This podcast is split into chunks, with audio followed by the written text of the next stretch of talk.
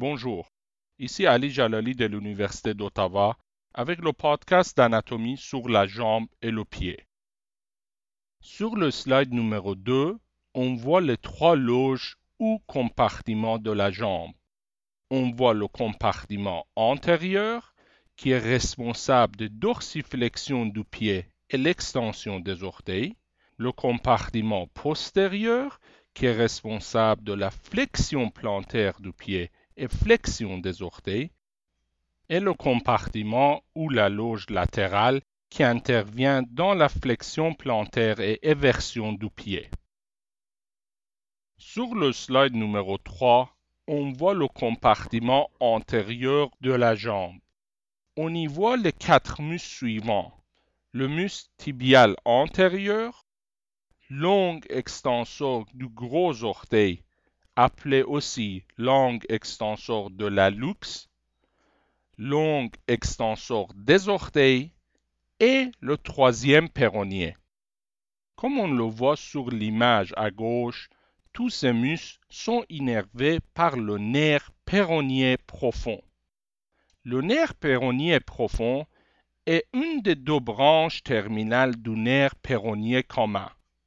Il se situe entre le tibial antérieur et les longs extenseurs de la luxe et des orteils. Notez bien que le nerf péronnier profond donne une innervation cutanée au niveau du pied pour le premier espace situé entre le gros orteil et le deuxième orteil. Les muscles du compartiment antérieur intervient dans la dorsiflexion du pied l'extension des orteils. Notez bien que le muscle tibial antérieur intervient aussi dans l'inversion du pied. Le troisième péronnier intervient dans l'éversion du pied. Encore sur l'image à gauche, on voit l'artère tibiale antérieure, qui est une des deux branches terminales de l'artère popliteée. Comme on le voit, elle accompagne le nerf péronnier profond. Cette artère est accompagnée par deux veines satellites. Sur le slide numéro 4, on voit le compartiment latéral de la jambe. Il contient deux muscles, le long péronnier et le court péronnier. Le muscle péronnier intervient dans la flexion plantaire et l'éversion du pied. Ces deux muscles sont innervés par le nerf péronnier superficiel. Ce nerf, c'est une autre branche terminale du nerf péronnier commun. Il se situe entre les deux péronniers. Comme on le voit sur l'image à gauche, son innervation cutanée comprend la peau du un tiers inféro-antérieur de la jambe et la surface dorsale du pied, sauf le premier espace entre les orteils. Le slide numéro 5 nous montre les muscles superficiels du compartiment postérieur de la jambe. À gauche, on voit le triceps sural, formé du muscle gastrocnémien qui possède deux chefs médial et latéral, et plus profondément le muscle solaire. Le triceps sural s'insère au niveau du pied à l'os calcaneum par le tendon d'Achille. Sur le slide numéro 6, on voit les muscles profonds du compartiment postérieur de la jambe. On y voit le muscle poplité, le tibial postérieur, le long fléchisseur des orteils et le long fléchisseur de la. Notez bien que sauf le muscle poplité, tous les muscles du compartiment postérieur de la jambe produisent une flexion plantaire de la cheville. Le muscle poplité et gastrocnémien intervient aussi dans la flexion du genou. Le muscle tibial postérieur produit aussi une inversion du pied. Comme on le voit sur l'image du milieu, tous les muscles du compartiment postérieur sont innervés par le nerf tibial, qui se trouve entre le muscle solaire et les muscles profonds. Sur l'image à droite, on voit l'artère tibiale postérieure qui est une branche terminale de l'artère propriété. Elle accompagne le nerf tibial et possède deux veines satellites. Avec le slide numéro 7, on commence notre étude de la cheville et du pied. On y voit les os de la jambe composés du tibia et du fibula. Notez bien la présence d'une tuberosité sur la partie supérieure du tibia et la présence de la malléole médiale sur sa partie inférieure. Au niveau du fibula ou péroné, sur l'extrémité supérieure, on voit la tête et le col sur l'extrémité inférieure, on distingue la malléole latérale. Sur le slide numéro 8, on voit les os du pied.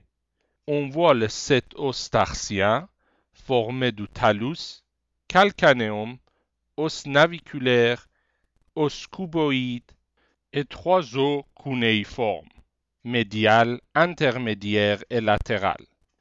Notez bien les différentes parties du talus. Il possède une tête, un col, un corps et un trochlée.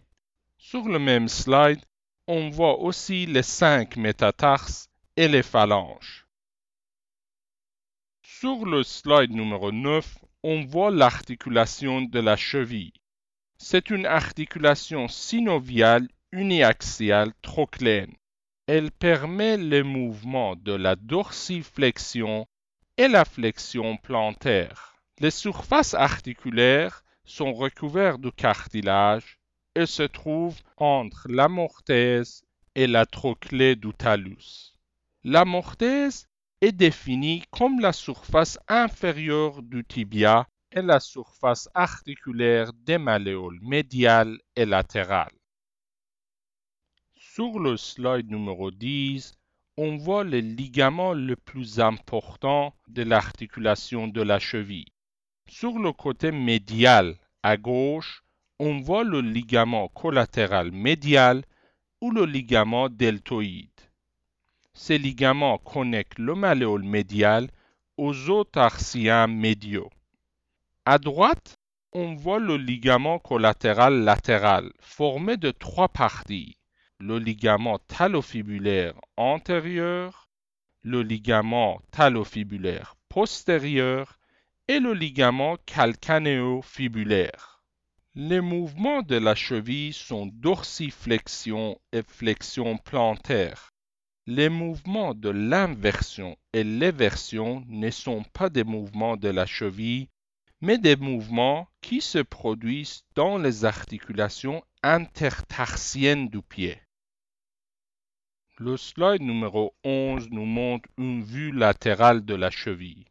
Notez bien la présence d'une gaine synoviale commune pour les tendons de muscles longs et courts péronniers. Sur le slide numéro 11, on voit une vue médiale de la cheville. Notez bien la présence d'un canal en dessous du rétinaculum des fléchisseurs appelé le canal tarsien. Les contenus du canal tarsien d'avant en arrière sont le tendon du tibia postérieur, le tendon du long fléchisseur des orteils, l'artère tibiale postérieure, le nerf tibial et le tendon du long fléchisseur de la luxe. Le slide numéro 13 nous montre les articulations intertarsiennes responsable de l'inversion et éversion du pied.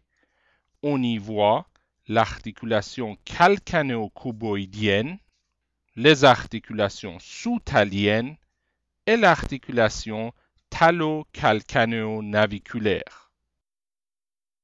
Le slide numéro 14 nous montre les arcs ou les voûtes plantaires. Ces arcs qui possèdent une certaine élasticité permet aux pieds de supporter le poids du corps et il joue un rôle dans l'amortissement des chocs. On y voit l'arc longitudinal médial, l'arc longitudinal latéral et l'arc transversal. Le slide numéro 15 nous montre les éléments permettant de supporter les arcs du pied. Il comprend les os du pied, l'aponevrose plantaire et les ligaments plantaires, et les tendons et les muscles intrinsèques du pied. Ce slide nous montre surtout des ligaments plantaires.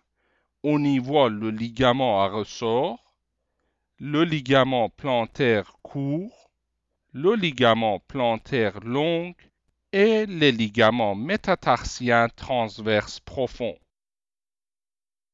Avec le slide numéro 16, on commence notre étude de la plante du pied. À gauche, on voit l'aponevrose plantaire. À droite, on voit la première couche musculaire de la plante du pied formée de trois muscles. Abducteur de la luxe, court fléchisseur des orteils et abducteur du petit orteil. Le slide numéro 17 nous montre le deuxième et troisième couche de la plante du pied. Sur le deuxième couche à gauche, on voit le tendon du long fléchisseur de la luxe, le tendon du long fléchisseur des orteils, le muscle carré plantaire et les quatre muscles lombricaux. Au niveau du deuxième couche, Notez bien aussi la présence des artères plantaires latérales et médiales qui sont de branches de l'artère tibiale postérieure. On y voit aussi les nerfs plantaires qui sont des branches du nerf tibial.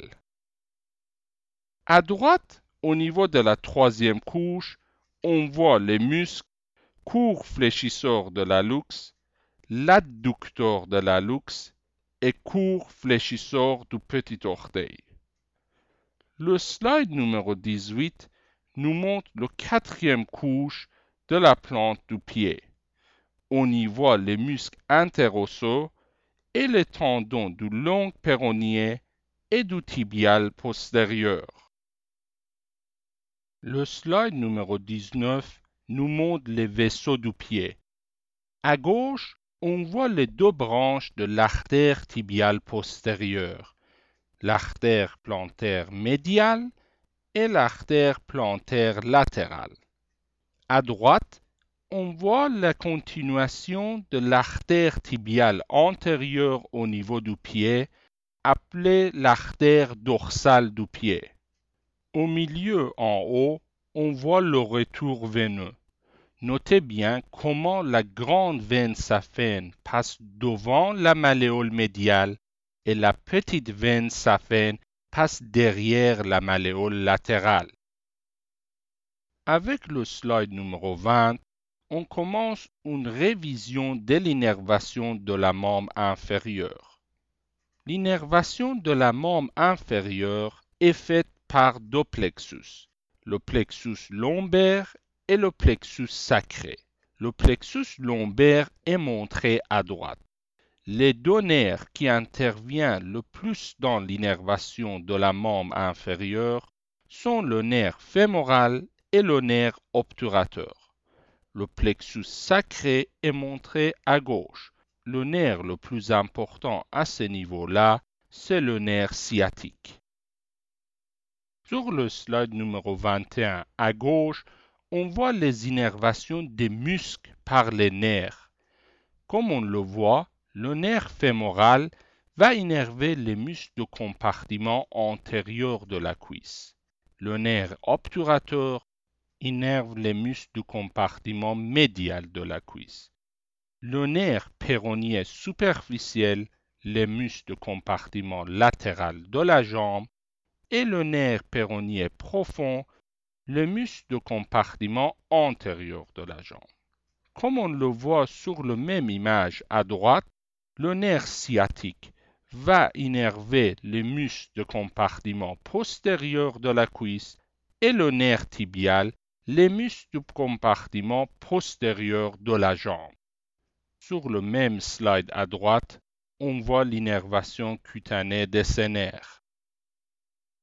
Le slide numéro 22 vous montre les dermatomes et les myétomes de la membre inférieure.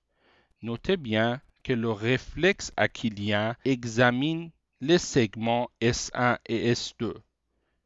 À droite, notez bien aussi les dermatomes L5 au niveau du gros orteil et S1 au niveau du petit orteil. Ceci termine notre podcast sur anatomie de la jambe et du pied.